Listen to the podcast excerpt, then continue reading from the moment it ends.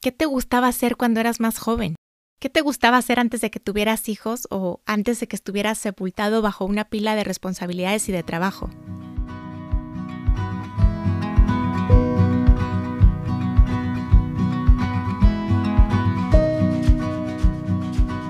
Hola, soy Nicole Fuentes. Bienvenidos al podcast Bienestar Conciencia. En el capítulo anterior hablamos sobre este deseo de ser felices que nos conecta con todas las personas, sin importar quién somos, dónde vivimos, qué hacemos o en qué tramo de la historia nos tocó vivir. Pareciera que la búsqueda de la felicidad es un sueño que traemos programado de fábrica. Decíamos también que ser felices es lo más importante en la vida y también es lo que más deseamos para nuestros hijos. Pero cuando preguntamos qué es la felicidad, se hace un silencio incómodo. Esa respuesta no la tenemos tan a la mano. Qué loco, ¿no? Así que hoy me gustaría arrancar haciéndote justo esa pregunta. ¿Qué es la felicidad? ¿Te lo has preguntado alguna vez? Y con esto lo que quiero lograr en realidad es hacerte pensar si alguna vez te has detenido a definir formalmente el concepto felicidad, así como si tuvieras que redactar una descripción precisa para un diccionario. ¿Lo has hecho? Lo más probable es que no, y no pasa nada porque para sentir felicidad no hace falta que tengamos una definición exacta ni escrupulosa. Todos sabemos de una o de otra manera cómo se siente estar feliz. Usamos la palabra felicidad para describir emociones positivas, como alegría, armonía, tranquilidad, calma, paz, euforia, satisfacción, y usamos las expresiones me siento feliz o soy feliz en diferentes maneras y situaciones. Por ejemplo, si hacemos una evaluación de nuestra vida en general y concluimos que esta va bien, expresamos soy feliz. Algunas veces decimos soy feliz porque así soy yo. La felicidad es un rasgo de mi personalidad, así vengo de fábrica. También usamos la palabra felicidad para representar la emoción momentánea que detona un evento particular, como celebré mi cumpleaños con todos mis amigos, qué felicidad. O también podemos usar este término para describir a una experiencia sensorial. El calor del sol en mis brazos me hace sentir feliz. Ante la tarea de explicar el significado de felicidad, con frecuencia recurrimos a cosas que nos hacen sentir felices. Por ejemplo, unos cuantos libros, unos cuantos viajes y unas cuantas chelas. O describimos estados emocionales que generan esa sensación de felicidad estar en paz conmigo mismo, hacer lo que me gusta, estar en armonía con la gente que quiero, tener salud, disfrutar el momento presente. Todo esto produce felicidad, pero no es una definición del concepto de felicidad. Las personas no necesitamos una definición de felicidad para sentirla o para saber qué nos hace felices, pero para medirla, estudiarla y descifrarla, los investigadores y académicos sí necesitan tener una definición formal, de lo contrario andarían por el mundo explorando cada quien una cosa distinta. Es así que la ciencia decidió ponerse de acuerdo bajo la siguiente definición. La felicidad es el grado en que una persona evalúa la calidad de su vida en general como favorable, o es el grado de satisfacción que una persona obtiene de sus circunstancias personales.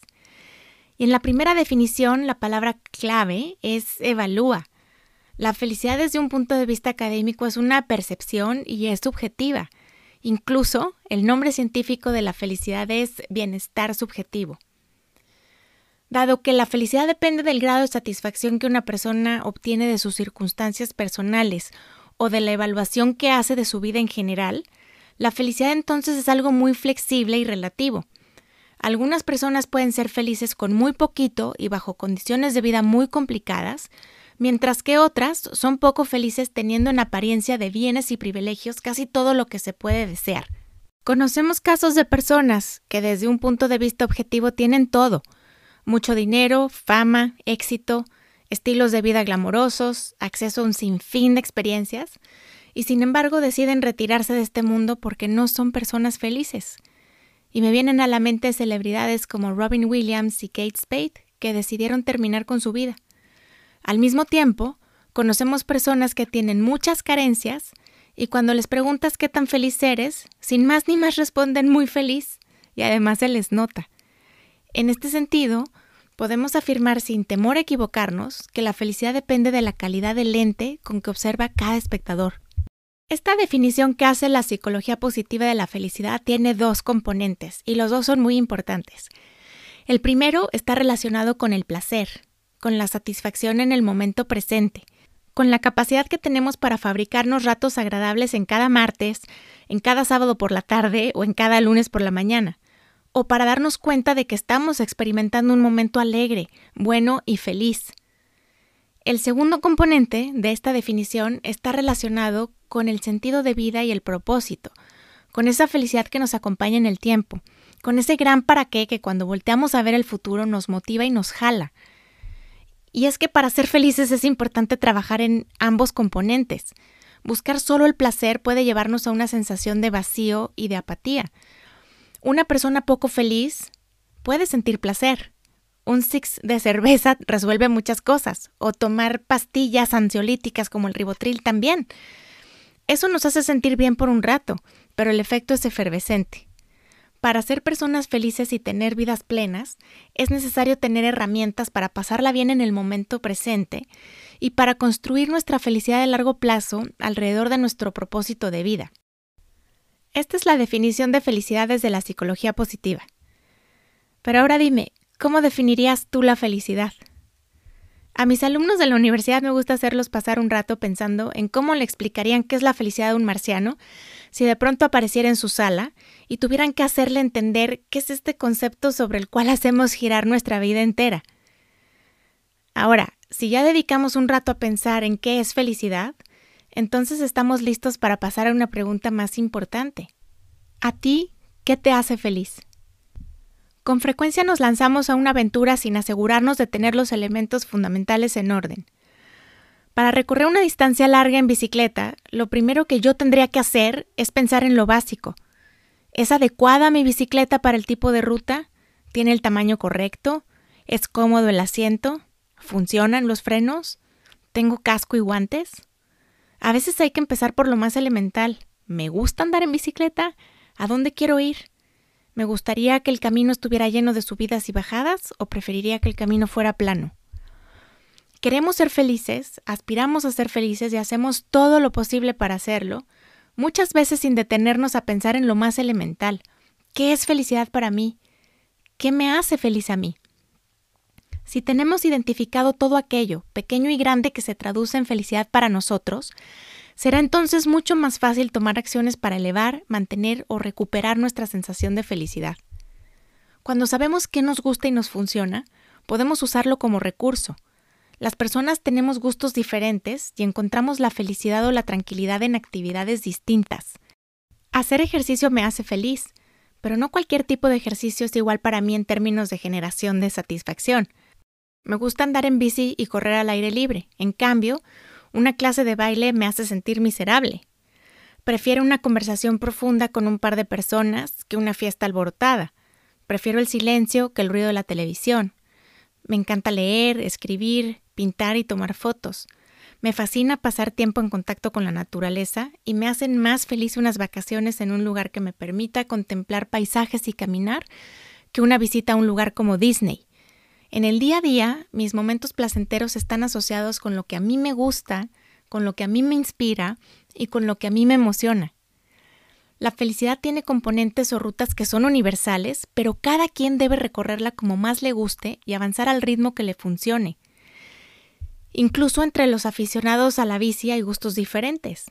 A algunos les gusta la bicicleta de ruta y disfrutan pedaleando distancias largas en grupo, hay quienes eligen la montaña con pistas llenas de obstáculos, a otros les gustan las bajadas pronunciadas a toda velocidad, y también hay quienes prefieren la bicicleta estacionaria del gimnasio.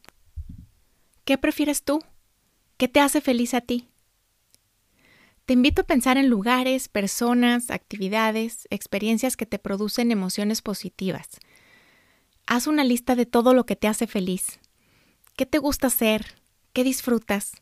Correr, pasar tiempo con tus amigos, jugar dominó, tocar el piano, pintar, cantar, ver un atardecer, tejer, andar en bici, jugar fútbol, pasear al aire libre, surfear, tomar café con tus amigas, cocinar, leer, aprender algo nuevo, escuchar música, investigar, meditar. ¿Cómo te gusta pasar el tiempo libre? ¿O cómo te gustaría pasar el tiempo? ¿Qué te gustaba hacer cuando eras más joven? ¿Qué te gustaba hacer antes de que tuvieras hijos o antes de que estuvieras sepultado bajo una pila de responsabilidades y de trabajo? Y después de haber pensado en qué es felicidad y de haber identificado qué te hace feliz a ti, estarás en una mejor posición para crear tu propia definición de felicidad. Cuando nos subimos a un avión, el piloto da la bienvenida y anuncia el destino del vuelo para asegurarse que todos estemos en el avión correcto. Algo similar sucede con la felicidad es importante articular nuestra definición personal de felicidad para saber si estamos en la ruta que queremos y tener un punto de referencia de dónde partir o a dónde regresar. Durante el recorrido de la vida invariablemente hay desviaciones que nos sacan del camino y es importante saber cómo volver. Tu definición de felicidad sirve para varias cosas. Si después de revisar tus niveles de felicidad notas que están bajos, puedes examinar si estás alejándote de tu definición. Quizá no estás haciendo lo que te gusta. A lo mejor no estás pasando tiempo con las personas importantes o no estás trabajando en algún proyecto inspirador. Te sirve también para tomar decisiones importantes.